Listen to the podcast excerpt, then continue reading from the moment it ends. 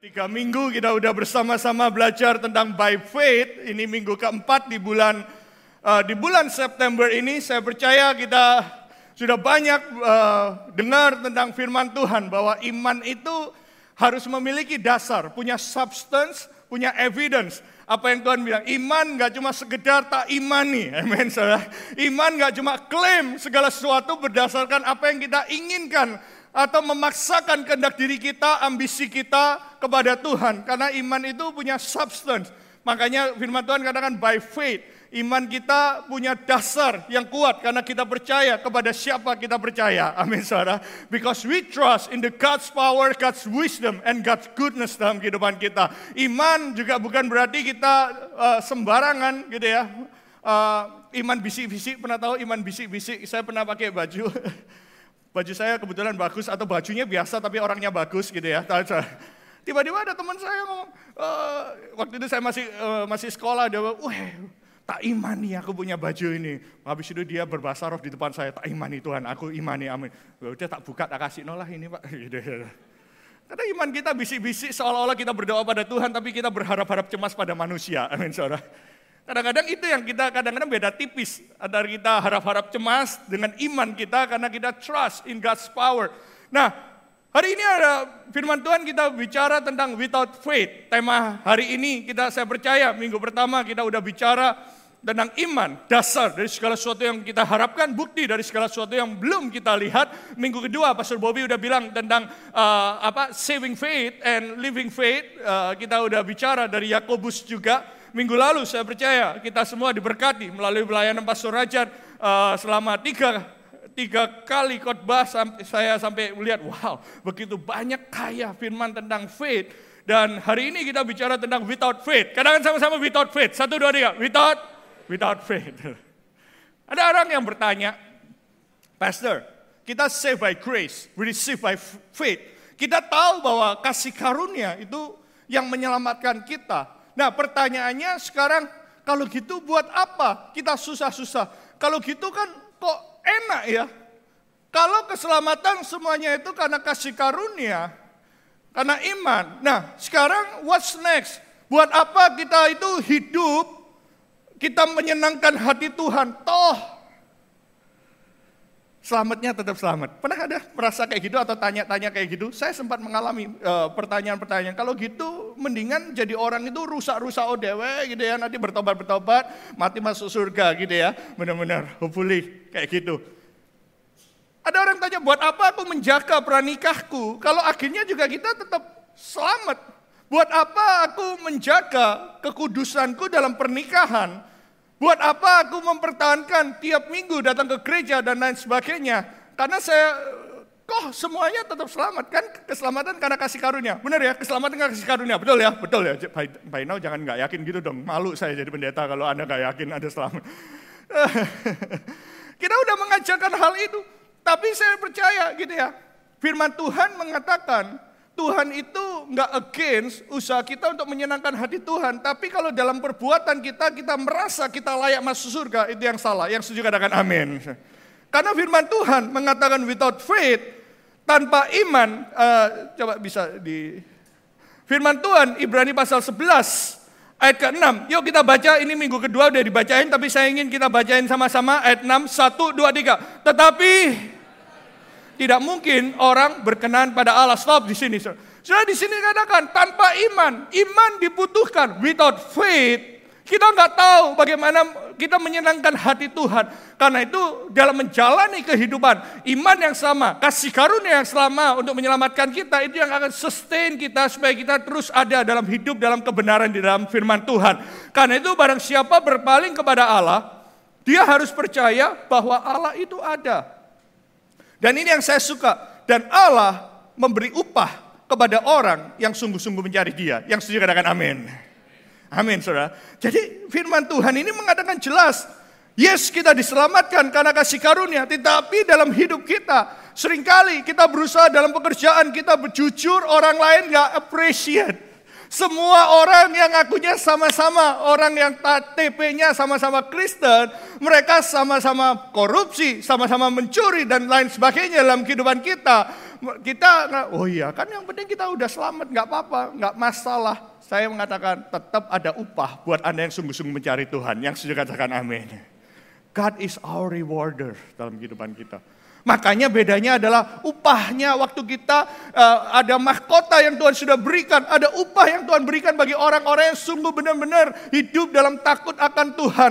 Karena God is our rewarder, bukan manusia yang menilai kita, tapi Tuhan adalah rewarder. Seringkali kita melayani Tuhan, sering kali kita ada di dalam kehidupan sebagai orang tua. Orang tua ini nggak peduli anaknya, kita peduli menjalankan firman Tuhan. Atau anak kita kadang ada anak yang berontak terus terhadap orang tua, tetap tetap masuk surga, tapi aku patuh sama orang tua. Kok hidupku biasa-biasa aja? Manusia nggak lihat, but God is our rewarder. Yang setuju katakan amin. Tuhan itu Allah yang memberikan kepada kita reward for those who earnestly and diligently seek Him. Makanya without faith, tanpa iman, tidak mungkin kita bisa, it is impossible to walk with God and please Him kasih karunia yang sama, respon iman yang sama kita perlukan untuk kita menjalani kehidupan kita. Karena kehidupan kita setelah diselamatkan, kita masih hidup 70 tahun, 80, 90 tahun. Di mana kita mengejar apa yang menjadi rencana Tuhan di dalam kehidupan kita. Dan perjalanan hidup kita, kita mau hidup benar-benar berjalan bersama dengan Tuhan. Saya senang kitab Ibrani ini mengajarkan teologi doktrin tentang Kristus itu secara lengkap. Gak hanya cuman bicara soal penciptaan dan kejatuhan manusia, tapi dia bicara tentang penciptaan, dia bicara tentang kejatuhan, dia bicara tentang penebusan, imam besar agung, dan Tuhan juga bicara tentang restoration, bagaimana kita bertumbuh dalam maturity. Makanya Tuhan katakan kita harus bertumbuh dalam maturity, dalam kehidupan kita. Dan saya berdoa gitu ya, selama tahun ini kita belajar kitab Ibrani ini, kita semakin mengasihi Tuhan, karena saya percaya He rewards who earnestly and diligently seek Him. Kita tahu bahwa by faith firman Tuhan minggu lalu, dua minggu yang lalu, tiga minggu yang lalu, sorry saya, uh, kita berhenti sampai ayat tiga. Faith itu apa? Inherent trust and enduring confidence. Jadi dasar kita itu kuat. Confidence in God's power pada kuasa Tuhan, wisdom from God, and the goodness of God. Nah, karena itu eh, hari ini kita mau belajar lebih lagi gitu ya. Yang pertama, without faith, we cannot offer our best sacrifices. Without faith, tanpa iman.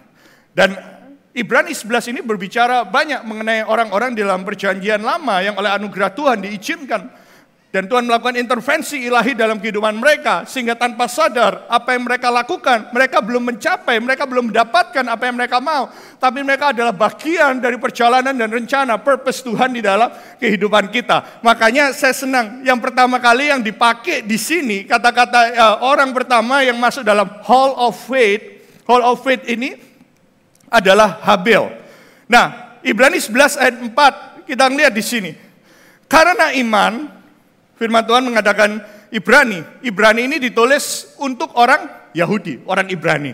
Dan ini bukan Paulus, makanya kalau kita lihat surat-surat Paulus beda strukturnya sama Ibrani. Tapi sama-sama, orang Ibrani, orang Yahudi mereka sangat bangga dengan aturan. Karena mereka tahu hukum mereka itu dianggap sempurna karena aturan Musa itu diterima sebagai makna carta hukum yang diterima, 10 perintah Allah. Tidak ada hukum di dunia ini yang tidak berdasarkan 10 perintah Allah. Hukum KUHP, KUH, eh, pidana, perdata, semua dasarnya 10 hukum Taurat di dunia, hampir seluruh dunia kurang lebih. Karena itu orang Ibrani ini bangga banget dan karena itu kitab Ibrani ini menceritakan bagaimana apa yang mereka lakukan itu tetap diintervensi oleh kasih karunia Tuhan dalam kehidupan kita melalui Tuhan Yesus Kristus. Makanya kita nggak perlu lagi mempersembahkan domba jantan, darah, dan lain sebagainya. Nah, Ibrani 11 ini tokoh yang pertama yang dipilih adalah Habel. Pernah berpikir kenapa persembahan Kain ditolak dan persembahan Habel diterima?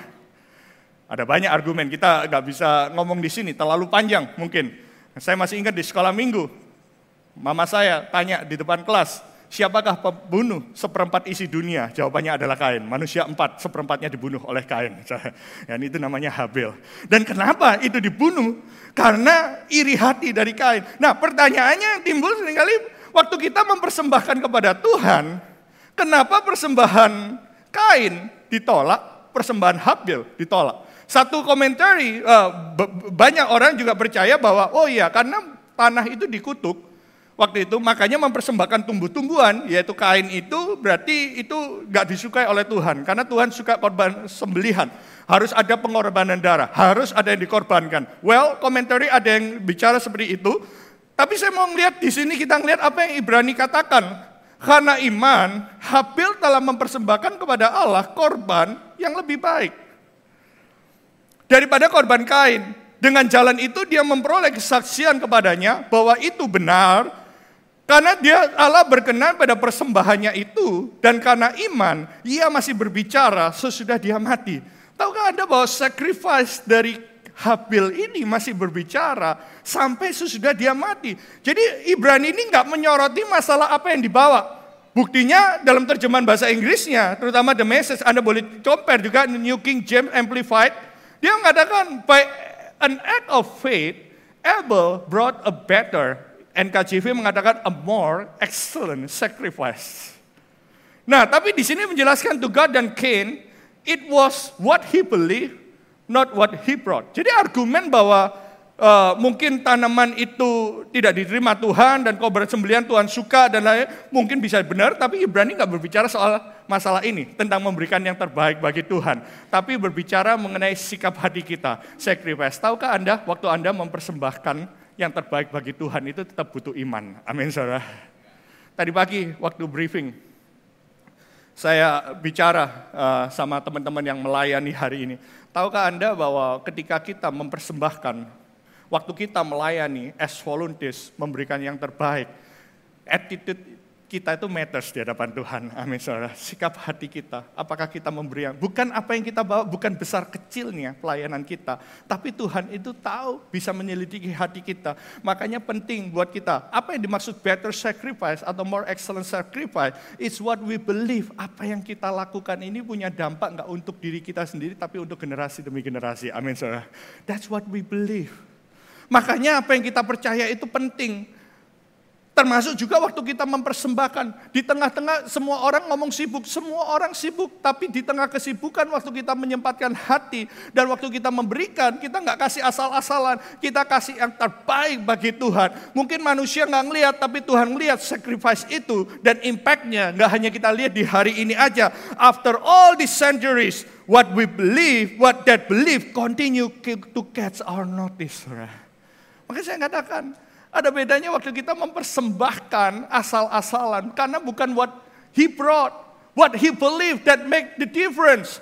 That's what God noticed and approved as righteous kebenaran. Saudara, attitude kita dalam mempersembahkan hidup kita, attitude kita dalam mempersembahkan hidup kita kepada Tuhan, apa pun yang kita berikan, that matters di dalam kehidupan. Makanya saya katakan, jeripaya Anda ketika engkau lakukan dengan sungguh-sungguh untuk melayan Tuhan, untuk memberikan di tengah schedulemu yang padat, di tengah-tengah mungkin Anda hari ini begitu banyak persoalan, tapi Anda tetap show up, engkau tetap datang, engkau melayani Tuhan, itu matters dan Tuhan bisa melihat itu sebagai better sacrifice, excellent sacrifice yang setuju katakan amin.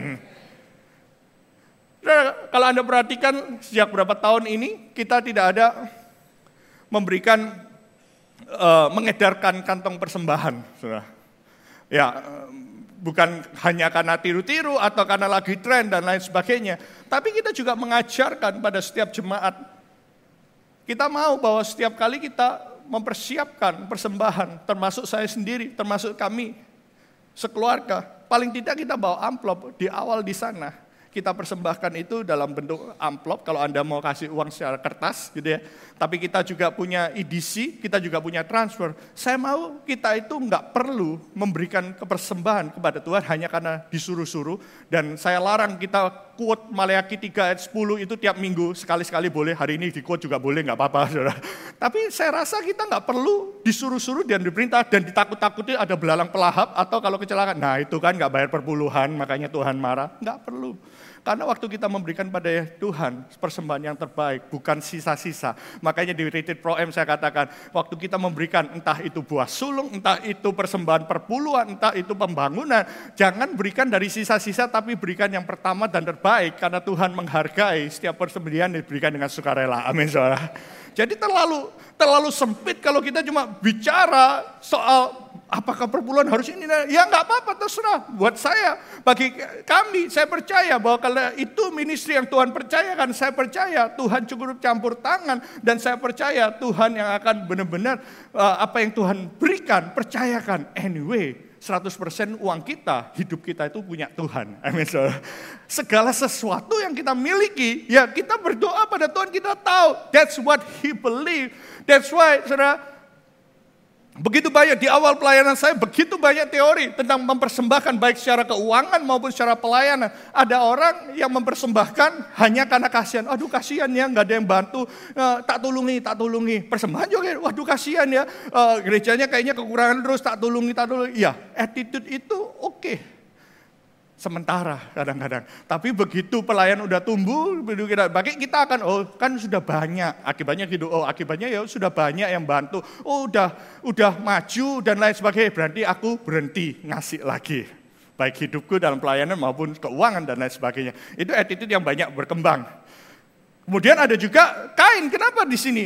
Saya ngerasa waktu dia ngasih juga ada out of competition. Oh iya, dia ngasih apa ya Pak? Buktinya apa? Sebenarnya kalau dia cuma perkara apa yang dipersembahkan, waktu Tuhan nggak menerima, sebenarnya kan dia introspeksi. Tapi Kain nggak kayak gitu. Kain marah, kemudian dia iri hati, kemudian dia bunuh Habel. Jadilah pembunuhan pertama seperempat bumi di dunia ini, saudara. Jadi bukan apa yang dia bawa. Kalau dia cuma masalah yang dibawa, itu nggak masalah sama sekali. Begitu nggak terima, ya Tuhan apa yang berkenan di hadapanmu. Menurut saya Ibrani bisa ngomong kayak gitu. Tapi kenyataannya kain begitu ditegur, hatinya nggak terima.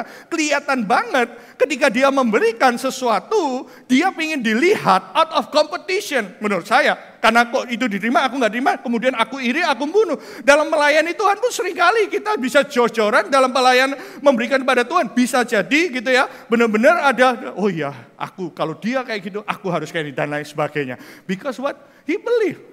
Itu kain. Tapi saya mau ngajar setiap kita, ketika kita memberi kepada kita, berikan dengan sacrifice dan berikan dengan iman. Yang setuju katakan amin.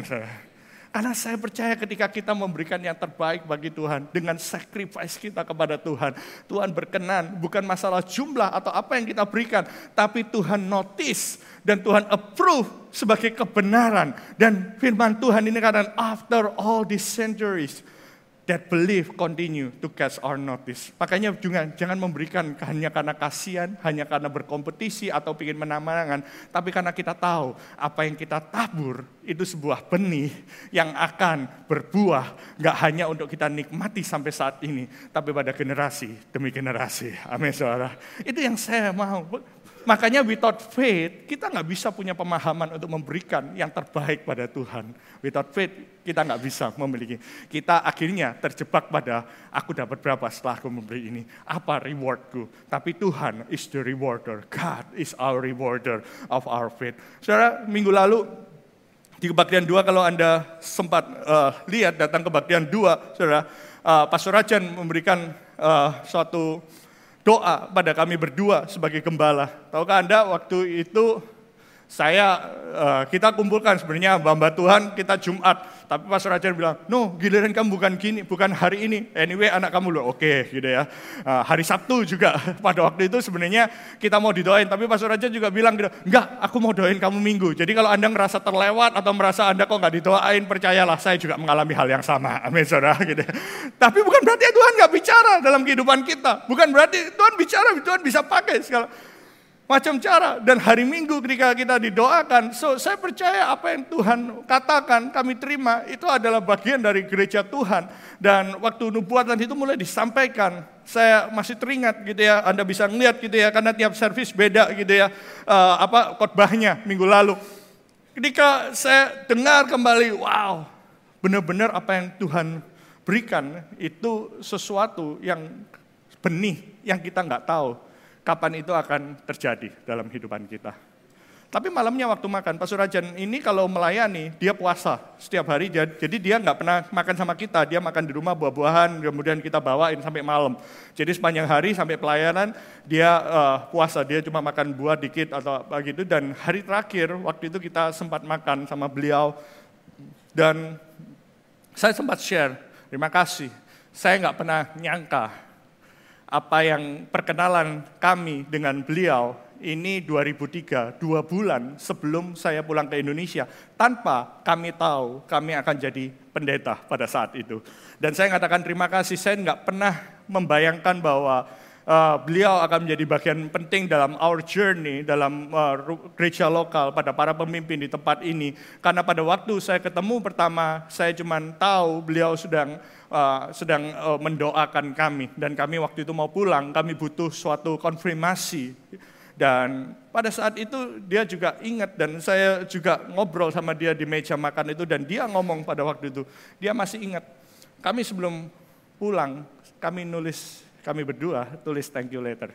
Nah sebelum kami pulang itu, saya punya kebiasaan untuk kita itu juga uh, apa ya? Menabur. Menabur di ladang yang subur. Saya itu percaya akan prinsip menabur di ladang yang subur. Saya nggak mau hanya menabur karena kasihan tapi kita ngelihat gitu ya. Walaupun ladang itu misalnya sudah kaya udah diberkati oleh Tuhan sudah full justru itu saya pingin prinsip itu. Dan kami nabur nggak banyak. Saya cuma tulis surat dan Pastor Rajan ingatkan waktu itu I still remember your letter I still keep kartu itu dan saya masih, uh, dia ngomong, oh ya, I still remember. Jumlahnya nggak banyak, tapi pada waktu itu kami menabur. Baik waktu itu di sebelum pulang kita menabur di FGF di Seattle, pastor kami, pastor Chris. Uh, kemudian sebelum pulang saya cuma kasih thank you note dan saya katakan, uh, I want to sow in your ministry. Kami berdua, oke okay, kita tabur di sana. Dan kemudian dua bulan kemudian kami pulang. Dan saya nggak pernah ketemu dia lagi sampai 2006 ya, waktu kita memulai. Dan Pastor Rajan waktu itu belum pernah ke Indonesia keliling-keliling sebanyak itu. Jadi waktu di Surabaya, kemudian jadi berkat di Bandung, kemudian Semarang, Jakarta, dan lain sebagainya. Tapi tiap tahun dia masih faithfully datang ke tempat ini. Yang saya mau katakan adalah ketika Tuhan gerakkan kita, apa pun yang Tuhan ingin kita berikan, baik hidup kita maupun persembahan, sedikit apa pun ketika kita memberikan dengan sacrifice and dengan iman, we never know bahwa apa yang kecil itu akan menjadi besar dan dampaknya memberkati begitu banyak orang. Yang setuju boleh katakan amin. Hari ini saya percaya apa pun yang Anda lakukan, saya percaya kalau engkau tahu bahwa itu adalah benih yang Tuhan izinkan. Dan saya itu sering banget kayak gitu. Dapat sesuatu dari Tuhan yang lain gak ngerti, saya juga gak ngerti dan sesuatu. Tapi ketika kita mulai taat, yang sacrifice duluan kita sendiri gitu ya. Saya percaya namanya kita mempioneer, kita memulai segala sesuatu yang baru. Begitu Tuhan bukakan, begitu banyak dampak yang bisa kita lihat. Dan inilah yang Tuhan katakan after all these centuries, that belief continues to catch our notice. What belief? Belief bahwa ketika kita mempersembahkan yang terbaik, nggak hitung-hitungan dengan Tuhan, memberikan yang terbaik untuk kemuliaan nama Tuhan, benih yang sama akan benar-benar berbuah, termultiplikasi untuk kemuliaan nama Tuhan. Hampir sama juga Tahun ini kita mulai lagi, saudara. Kalau Anda belum daftar, Anda bisa daftar marketplace. Sempat setahunan kita vacuum hampir dua tahun.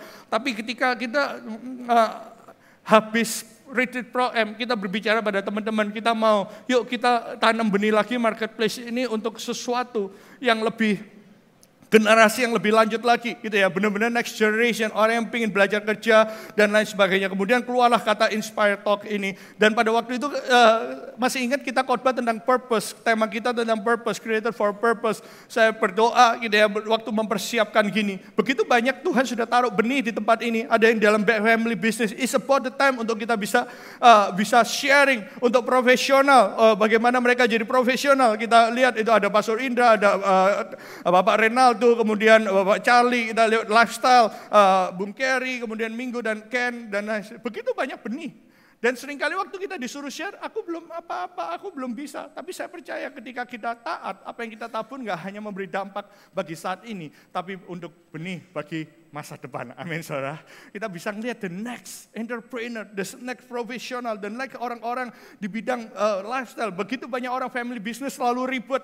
Begitu banyak orang bicara profesional selalu kalah sama entrepreneur. Enggak benar juga gitu ya. Bisa ya, bisa enggak. Tergantung bagaimana kita menyikapi. Apakah pekerjaan kita itu ibadah di mana kita menyembah, sacrifice. Dan ketika saya bicara sama teman saya, uh, si Steven, awalnya dia uh, sempat uh, sempat karena schedule dia bilang bisa iya bisa enggak enggak, tapi waktu Bali waktu itu dia bilang, oke okay, saya percaya apa yang aku terima harus kita bagikan. So, saya percaya setiap kita. Enggak hanya untuk gereja, tapi dalam marketplace pun, kalau kita tahu panggilan kita, benih sekecil apa pun kalau kita lakukan dengan sacrifice akan bagi menjadi berkat bagi banyak orang. Amin saudara. Apa pun yang Anda lakukan ketika engkau lakukan dengan sekuat tenaga seperti untuk Tuhan dan bukan untuk manusia, benih itu akan benar-benar bisa berbuah dampaknya sampai generasi. Karena itu jangan lupa daftar seminar marketplace. Oke, saudara iklan numpang lewat. Nah, tapi itu yang saya mau katakan. Hal yang kedua yang saya mau bahas di sini adalah, oh ya, oh, summary dari ayat 4 tadi adalah iman dan sikap hati kita dalam mempersembahkan yang terbaik bagi Tuhan akan membuat perbedaan. Jangan dikira apa pun Anda yang lakukan, Anda ngajar anak uh, kids uh, di iKids, Anda ngajar jadi uh, youth mentor, apa pun pekerjaan, Anda ada di belakang sebagai multimedia, Anda sebagai iCare leader, uh, core team dan lain sebagainya. Iman dan sikap hati kita dalam mempersembahkan yang terbaik bagi Tuhan, itu yang membuat perbedaan dan akan memberi dampak bagi masa depan. Amin, setuju semuanya? Saya percaya iman dan sikap hati kita ini bukan apa yang kita bawa, tapi iman dan ketaatan, sikap hati dalam mempersembahkan yang terbaik. Itu akan memberi dampak. Itu yang kita belajar dari kehidupan Habil dibandingkan dari kehidupan Kain. Bagaimana kita memberi yang terbaik bagi nama Tuhan. Nah, yang kedua kalau kita lihat di ayat eh, berikutnya tokohnya itu adalah Henok. Tapi yang kedua saya mau kasih summary adalah without faith it is impossible to please God. Yuk sama-sama kita katakan without faith it is impossible to please God. Satu, dua, tiga. Without faith to please God. Nah saya akan skip Henok ini. Tapi saya akan lihat dari ayat 7. Ayat yang kita baca hari ini. Tentang Nuh. Nuh ini karena iman Nuh dengan petunjuk Allah tentang sesuatu yang belum kelihatan sesuatu yang belum kelihatan. Nah, dasarnya apa? Memang belum kelihatan. Dasarnya apa? Iman, karena iman. Sesuatu yang belum kelihatan. Tentang sesuatu yang belum kelihatan, taat. Kata kuncinya adalah petunjuk Allah. Saudara, banyak dari kita punya petunjuk Allah, tapi kita nggak taat. Tahukah Anda kita bisa punya petunjuk dari Allah itu waktu kita baca firman Tuhan, atau kalau minggu lalu Anda sempat didoakan, ada kata-kata nubuatan, itu petunjuk Allah. Masalahnya sering kali kita bisa ketawa sendiri dengan petunjuk Allah ini. Apa yang Tuhan kasih? Biasanya Tuhan taruh di dalam hati kita sesuatu tentang apa yang akan terjadi di masa depan. Makanya saya katakan iman itu experience. Tapi saya katakan bahwa dengan petunjuk Allah ada sesuatu yang Tuhan tanam di dalam kehidupan kita. Tuhan berikan kasih karunia itu dalam kehidupan kita. Sesuatu yang belum kelihatan. Tapi bedanya adalah Nuh ini karena iman dengan apa yang Tuhan gambarkan. Kata kuncinya yang pertama adalah taat. Katakan sama-sama taat. Satu, dua, tiga. Taat. Yang kedua adalah mempersiapkan. Dengan petunjuk itu mempersiapkan. Dan saya mau mengatakan bahwa persiapan itu adalah salah satu bukti iman. Yang saya katakan amin. Amin saudara. Karena engkau beriman, engkau mempersiapkan sesuatu yang terbaik dalam kehidupan Anda. Mungkin hari ini engkau belum bisa melihat dirimu berkeluarga, tapi engkau mempersiapkan hidupmu benar-benar seolah-olah benar-benar besok mau kawin. Amin, saudara. Engkau mempersiapkan karakter Anda, engkau benar-benar hari ini engkau persiapkan. Itu adalah salah satu bukti karena engkau tahu apa yang Tuhan sudah katakan dalam kehidupanmu. Anda yang mau memilih jurusan, mau sekolah, mau keluar kota, keluar negeri, ke mana semua. Saya percaya itu belum kelihatan, tapi kalau Tuhan sudah kasih petunjuk Tuhan dalam kehidupan kita, persiapan adalah bukti dari iman kita. Amin, saudara. Kalau kita percaya bahwa iCare kita akan benar-benar mengalami pertumbuhan luar biasa. Bukti iman kita adalah apa? Kita persiapkan the next leader. Amin. Saudara. Saya percaya departemen kita Tuhan akan pakai secara luar biasa, akan menjadi besar. Begitu banyak orang mau jadi volunteer. Bukti kita adalah kita taat, kita mempersiapkan. Engkau selalu dapat kata petunjuk dari Tuhan. Engkau akan dipakai Tuhan luar biasa. Engkau akan melayani Tuhan. Taat, mempersiapkan, paling enggak ikut kelas kam. Amin. Saudara.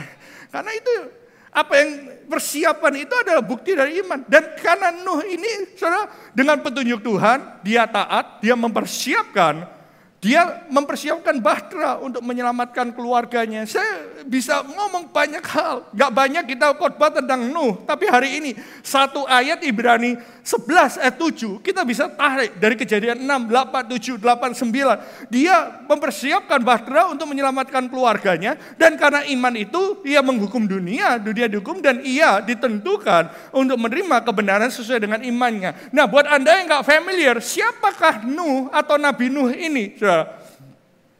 Nah, bahasa amplify-nya dia with confidence in God and His word. Jadi iman itu selalu ada referensinya, ada referensinya. Gak iman yang yang uh, ngasal. Confidence-nya dia in God and in His word. Selalu kata iman selalu ditulis confidence in God and His word. Noah being born by God diperingatkan oleh Tuhan in reverence dia katakan dengan takut akan Tuhan dia mempersiapkan ark for the salvation of his family. By act of obedience, he condemned the world and became an heir, ahli waris dari kebenaran yang datang dari apa? Iman. Nah, siapa Nuh ini? Kalau kita melihat di sini, waktu itu kejadian pasal 6, penduduk bumi mulai banyak, dan Tuhan melihat bahwa kejahatan manusia itu besar. Jadi kalau kita hidup seperti zaman Nuh, mungkin adalah zaman seperti sekarang ini. Orang-orang makin gak jelas. Jadi normal itu di zaman ini agak susah. Karena yang nggak normal dikeploki tangan. Wah, kamu pemberani.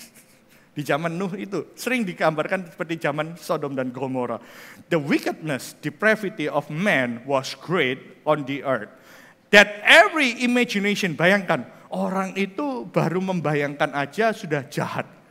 Jadi zaman itu untuk kejujuran itu barang langka. Segala sesuatu dicari, untung ruginya itu gimana. Segala imagination, segala kecenderungan hatinya. Bahasa Indonesia, bahasa Inggrisnya Amplified Bible, imagination, membayangkan aja. Belum kerja, udah membayangkan. Ya apa caranya supaya kita bisa cuan, tapi kita bisa nipu, nggak usah keluar harga yang benar. Imagination, belum kerja aja udah merencanakan kejahatan mungkin pada zaman itu. Belum menikah aja udah gimana caranya selingkuh nggak ketahuan. Nah itu mungkin di zaman Nuh itu pada waktu itu. Belum belum dapat udah merencanakan hal yang jahat. Imagination or intent of the thought of his heart were only evil continually. Makin lama makin jahat. Nah, makanya kita lihat di sini. Tetapi Nuh ayat 8 bahasa Indonesia. Yuk kita baca sama-sama tetapi Nuh. Satu dua tetapi Nuh karunia di mata Tuhan. Noah found favor and grace. Jadi bukan karena kita melakukan hal yang benar, kita dapat kasih karunia, tapi karena kasih karunia itu memampukan kita untuk melakukan apa yang benar. Yang setuju katakan amin. Makanya kita perlu respon by faith. Makanya lihat di tengah-tengah Tuhan menempatkan Anda in such time like this. Di tengah-tengah orang dunia saat ini punya pikiran yang bermacam-macam. Kalau Anda hari ini mendapat kasih karunia di hadapan Tuhan, renuh dikatakan Anda disanggupkan, dimampukan. Kasih karunia Tuhan memampukan Anda untuk hidup benar, tidak bercela dan bergaul dengan Allah. Di zaman hal seperti ini, Noah ditemukan righteous man one who just and had right standing with God. Why? Because of God's grace and favor them. Tahukah Anda kasih karunia yang menyelamatkan Anda, kasih karunia Anda itu juga yang hari ini membimbing Anda supaya Anda bisa memenuhi panggilan Tuhan dan untuk Anda bisa hidup apa? As a righteous, blameless and walk with God hari ini. Anda dimampukan. Saya percaya kasih karunia Tuhan cukup untuk membuat Anda dibenarkan. Amin saudara.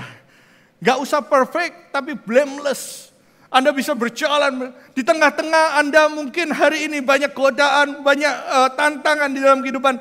Di tengah masalah pun Anda bisa jadi righteous man. Anda bisa punya jadi orang yang blameless, yang punya habitual fellowship with God. Dan ini yang saya percaya gitu ya pada waktu itu bumi ayat 11 was corrupt, absolutely depraved, spiritually and morally. Firman Tuhan katakan di sini. Dan the land was filled uh, kata kata bahasa Indonesia cuma di hadapan Allah penuh dengan kekerasan, cuma simple. Tapi kalau ada yang lihat Amplified Bible mengatakan with violence kekerasan itu desecration, infringement, outrage, assault and lust for power. Orang mulai pingin haus kekuasaan, orang pingin kekerasan, orang yang selalu di zaman itu pada waktu itu sama seperti zaman Sodom dan Gomora. Dan kalau Anda baca Matius 24, tanda-tanda akhir zaman adalah seperti tanda-tanda Nuh. Di mana semua orang pada waktu itu berbuat jahat, tapi ada orang-orang yang karena kasih karunia and favor dari Tuhan dimampukan untuk hidup benar di hadapan Tuhan. Dan saya percaya orang-orang tersebut ada di tempat ini. Yang setuju boleh katakan amin.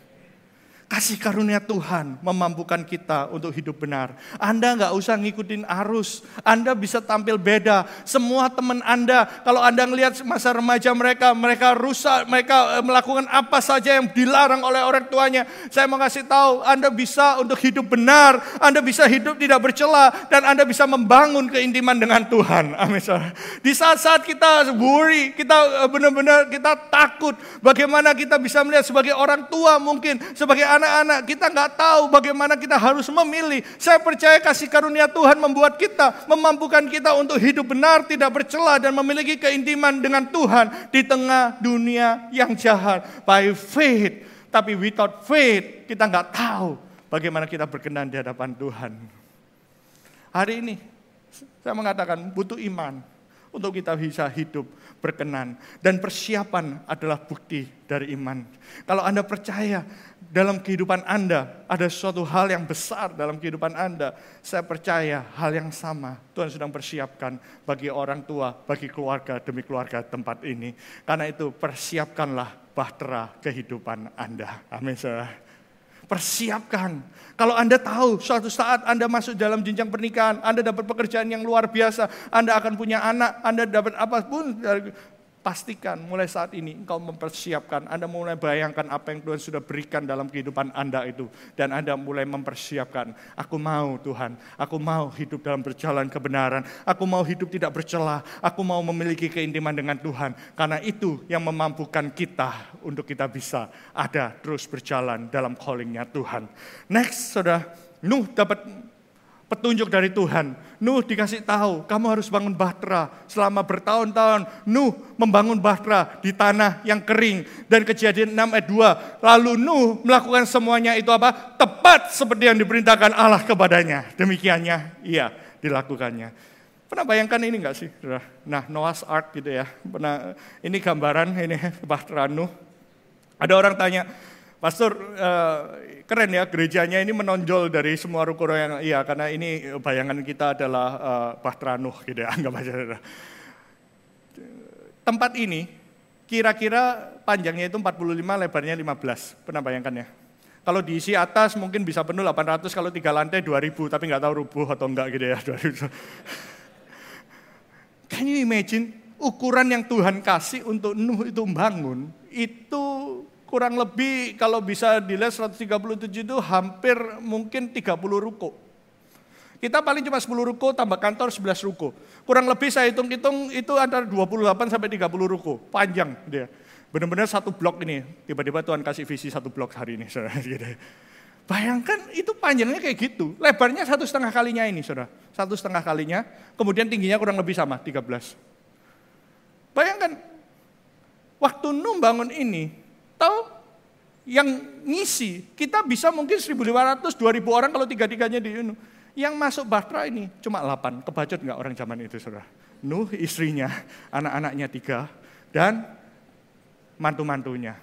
Gak ada yang percaya. Dan anda bisa tahu pressure-nya untuk hidup benar di zaman Nuh. Lebih banyak kambing, lebih banyak, ayo semua percaya. Bek, dan lain sebagainya. Lebih banyak binatang yang ada di sana. Kesempatan kasih karunia diberikan kepada semua orang. Tapi pada waktu dia pernah bayangkan waktu dia manggil orang untuk masuk tidak ada yang percaya. Selama dua tahun sampai tiga tahun Anda bisa lihat di uh, ke, kejadian 6. Bayangkan, pernah bayangkan dia di atas gunung Mungkin pada waktu itu tanahnya kering, belum ada hujan, dan ngomong bertobatlah, bertobatlah. Susah untuk hidup benar di zaman itu. Sampai pada waktu dia eh, tanda tanda Nuh, tanda Yunus ini untuk orang benar pada waktu itu. Susahnya minta ampun, saudara. Kalau Anda bayangkan tempat ini bisa diisi ratusan bahkan ribuan orang. Bayangkan tempat yang satu setengah kali lapangan bola diisi cuma delapan manusia, saudara. Betapa susahnya untuk hidup benar di zaman itu. Tapi Nuh, firman Tuhan mengatakan melakukan apa? Tepat seperti yang diperintahkan orang. Di saat-saat jadi orang normal itu aneh di zaman ini, saudara. Di saat-saat tapi engkau mempersiapkan, persiapan itu butuh waktu, persiapan untuk membangun. Persiapan itu butuh waktu. 16 tahun kami mengembalakan. Tuhan taruh Saya percaya people is our mission, connect with God, make disciples. Tapi kalau Anda perhatikan selama bertahun-tahun, pesan kita konsisten tentang empowering generations. Artinya apa? Di siap season dalam kehidupan kita, saya percaya Tuhan mempercayakan untuk orang-orang itu di empower. Di empower untuk apa? Untuk live right, hidup benar di hadapan Tuhan.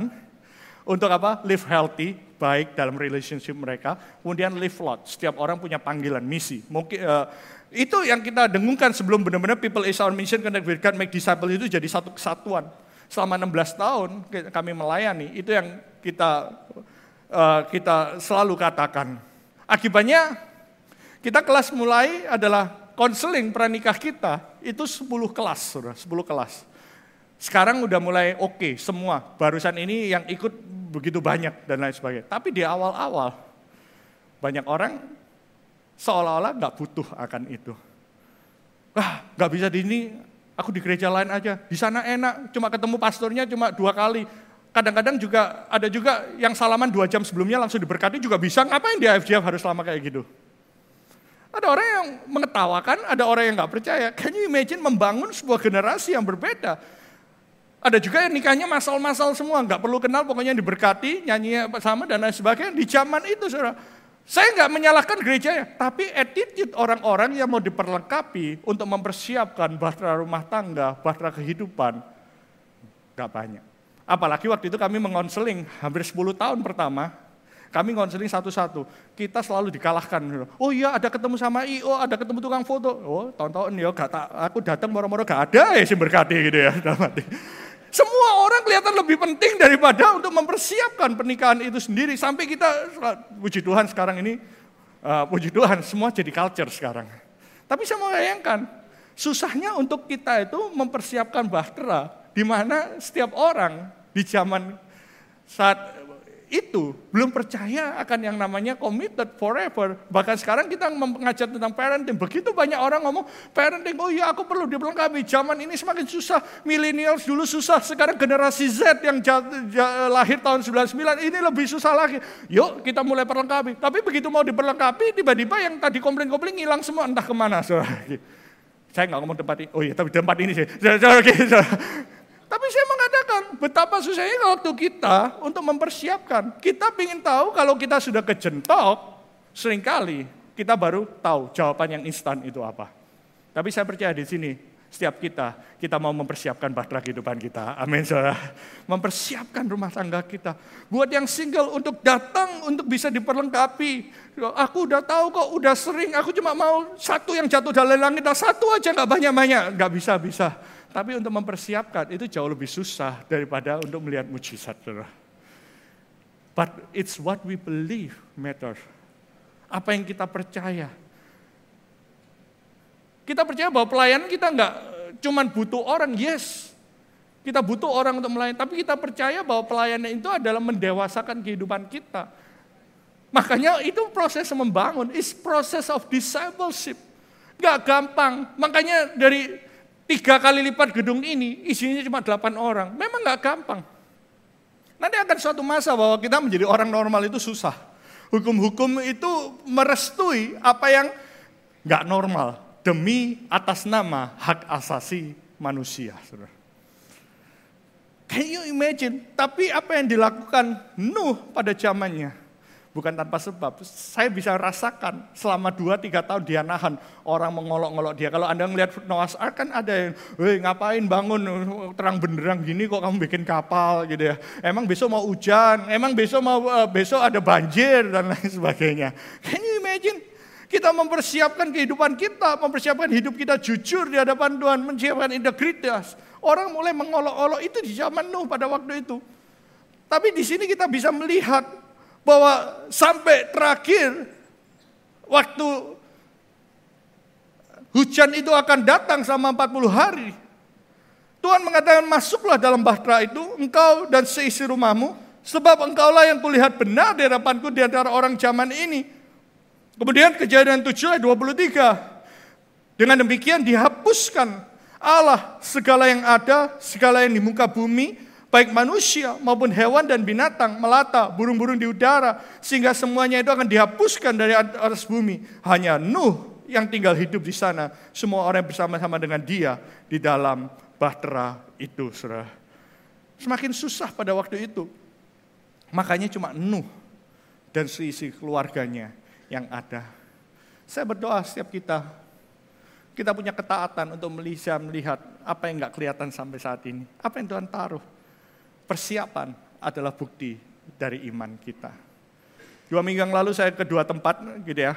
Saya kembali ke ND dua bulan yang lalu. Anda bisa lihat dan uh, saya senang gitu ya benar-benar ada pertumbuhan secara uh, secara rohani baik kuantitas secara kualitas. Anda tahu bahwa enam tahun pertama gereja Tuhan di ND Pastor Urbanus kita hampir melihat pertumbuhannya itu agak stagnan. Tapi setahun terakhir oleh anugerah Tuhan mereka bisa membangun tempat seperti ini dan dibangun bukan dari kalangan Kristen aja, tapi yang non-Kristen juga ikut membangun dan itu bukti bahwa benar-benar ND itu tempat kota Pancasila di mana orang boleh melihat. Dan yang orang nggak pernah tahu adalah tujuh tahun pertama apa yang dilakukan. Pastor Urbanus kemarin uh, uh, dua minggu yang lalu dia share dan kemudian kita bisa ngelihat di sana dikasih foto-fotonya Pastor Hati waktu itu menunjukkan foto saya bilang aduh saya nggak nggak mau ngeliat fotonya awal-awal pelayanannya itu tough untuk nyari jemaat. Dan awal-awal banyak orang bilang, ini tempat sudah kampung Kristen, orang Nasrani banyak. Tapi kenapa kok kita mau membangun gereja lagi dan lain sebagainya. Begitu banyak tantangan di awal-awal. Pak Sulina tahu pada waktu itu beliau waktu itu juga ikut bersama-sama pada waktu di awal-awal sebagai region, sebagai DPW. Pada, tahu pergumulan dari Pastor Urbanus setelah dia awal-awalnya begitu banyak tantangan, begitu banyak dan yang dia lakukan adalah penginjilan yang rada nggak normal, saudara. Literally Lukas 4 ayat 18 itu dilakukan, membebaskan orang tawanan, mencelikan mata yang buta. Awal-awal pelayanannya dia mulai melayani itu dengan penginjilan. Penginjilan pada keluarga-keluarga yang punya anak uh, gila dalam arti yang sebenarnya, saudara. Benar-benar. Karena kata gila sekarang dengan gampang gila lu dan lain sebagainya. Tapi ini benar-benar gila yang benar-benar dalam arti yang sebenarnya, gangguan jiwa. Singkat cerita, dia cerita, dia kasih fotonya waktu awal-awalnya itu. Orang sana kalau punya anak yang mengalami gangguan jiwa atau gila, mereka malu anaknya itu merusak. Apa yang mereka lakukan? Mereka taruh bikin rumah di tengah sawah, mereka pasung. Ini di borgol di sini, kaki tangan, habis itu bawahnya cuma dikasih lubang sedikit untuk buang air besar dan buang air kecil. Jadi waktu awal-awal itu ada yang di penjara di sana itu tujuh tahun, ada lima tahun. Dan Pastor Urbanus mulai berdoa untuk mujizat. Dan dia ngeliat salah satu dari ini adalah orang-orang yang pernah diposong dan sekarang udah normal. Saudara. Dan awal-awal itu dia bicara waktu dia ada orang yang lima tahun di sana rambutnya panjang, dia cukurin uh, rambutnya dan lain sebagainya. Kemudian tambah lama dibimbing jadi normal dari orang yang mengalami gangguan jiwa. Kemudian uh, jadi normal, sisi keluarga bisa diselamatkan pertama datang. Dan kerjaannya dan di sana itu ada ribuan orang di sana gitu ya. Dan waktu saya ngobrol ya, wow, begitu banyak. Tapi Anda tahu bahwa benih yang ditanam itu nggak pernah sia-sia. Amin saudara.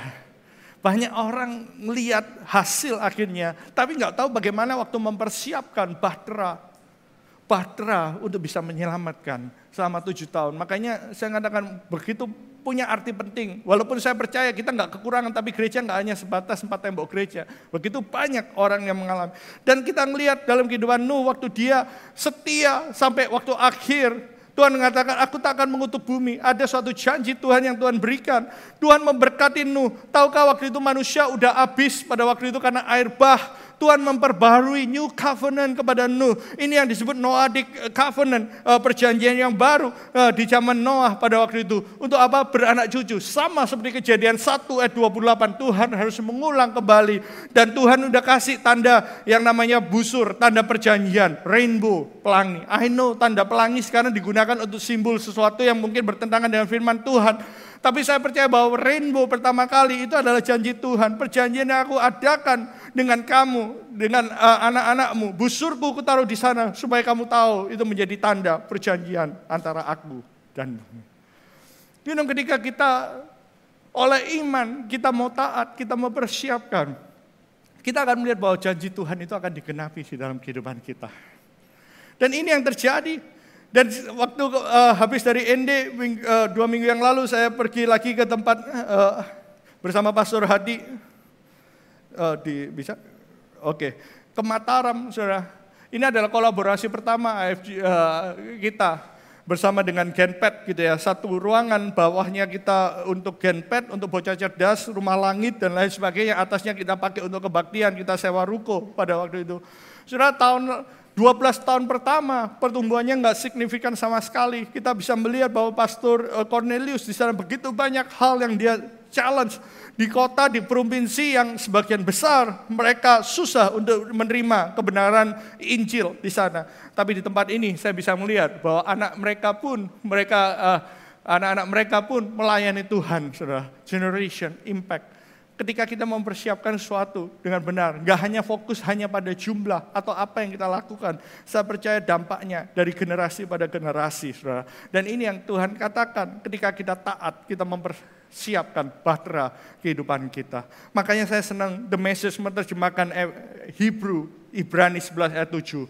By faith, Noah built a ship in the middle of dry land secara kasat mata tanahnya kering, nggak ada hujan. Tapi karena by faith, oleh petunjuk Tuhan, sesuatu yang kita belum bisa melihat dan kita berani melangkah karena iman, karena perkataan firman Tuhan, acted on what he was told. The result, his family was saved. Ketaatan nggak hanya punya dampak dalam kehidupan kita, tapi dampak pada future generation, your family. Gak cuma pada your family, dia kata his act of faith drew a sharp line between evil and unbelieving world. Dampaknya nggak cuma sama keluarga, tapi sama dunia. Dia bisa membedakan apa yang baik, apa yang jahat pada waktu itu. And the righteous of the believing world. As a result, Noah became intimate with God. Saya mengasih tahu apa pun yang kau lakukan hari ini. Ketika engkau mulai taat, mempersiapkan apa yang Tuhan sudah uh, lakukan dalam kehidupan Anda. Iman dan ketaatan kita itu membuat perbedaan. Iman dan ketaatan kita itu membuat perbedaan. Jangan jangan bilang bahwa aku melakukan yang benar, nggak terjadi apa-apa. Iya, memang nggak instan, tapi akan membuat perbedaan. Anda mempertahankan kekudusan Anda pranikah maupun sampai menikah, sampai keluarga Anda. God is your rewarder, akan membuat perbedaan dalam kehidupan kita, keluarga kita. Semua orang melakukan apa yang cemar, tapi kita kita bersama-sama kasih karunia Tuhan, kita bisa dilayakkan, dibenarkan, jadi blameless dalam kehidupan keluarga kita, bahkan dunia, bahkan generasi yang akan datang. Saya berdoa minggu, bulan depan kita merayakan 29 tahun uh, secara legal, secara secara secara hukum uh, eh, FGF Surabaya didirikan. Gitu ya. Saya berdoa bahwa uh, apa yang kita lakukan nggak hanya berdampak pada generasi kita, tapi generasi yang akan datang. Karena saya percaya tanpa iman tidak mungkin kita dapat mempersembahkan yang terbaik dari hidup kita. Tanpa iman tidak mungkin kita berkenan pada Allah. Tanpa iman kita kita tidak tidak mampu untuk hidup hidup benar, tidak bercela dan bergaul dengan Tuhan. Karena kasih karunia Tuhan yang memampukan kita. Dan iman dan ketaatan kita akan membuat perbedaan. Saya berdoa, apa pun yang Anda lakukan, sekecil apa pun tindakan iman dan ketaatan Anda akan membuat perbedaan dalam kehidupan kita. Keluarga kita, dunia kita, bahkan generasi. Anda nggak hidup untuk generasi ini, tapi Anda juga hidup pada generasi yang akan datang. Saya katakan, sesulit apa pun pernikahan Anda, pertahankan pernikahan Anda. Karena iman dan ketaatan Anda nggak mempertahankan Anda saat ini, tapi generasi yang akan datang akan merasakan dampaknya, saudara. Amin. Sesulit apa pun pergumulan hidup Anda, pertahankan hidup dalam takut akan Tuhan. Karena dalam takut akan Tuhan ada damai sejahtera yang besar dalam kehidupan Anda. Yang Anda nggak bisa melihat dampaknya hari ini, tapi pada generasi yang akan datang.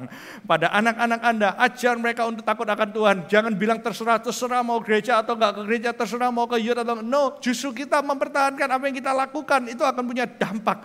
Di saat apa pun kita, di tengah-tengah begitu sibuknya anak-anak kita lomba ini, lomba itu, tetap kita ngomong hari minggu datang ke gereja, tiap hari baca firman Tuhan. Waktu kita melakukan itu, saya percaya dampaknya akan generational. Saudara kehidupan ketaatan dan takut akan Tuhan itu akan membuat perbedaan dalam kehidupan kita, keluarga kita, masa depan kita, dan generasi yang akan datang. Amin, saudara.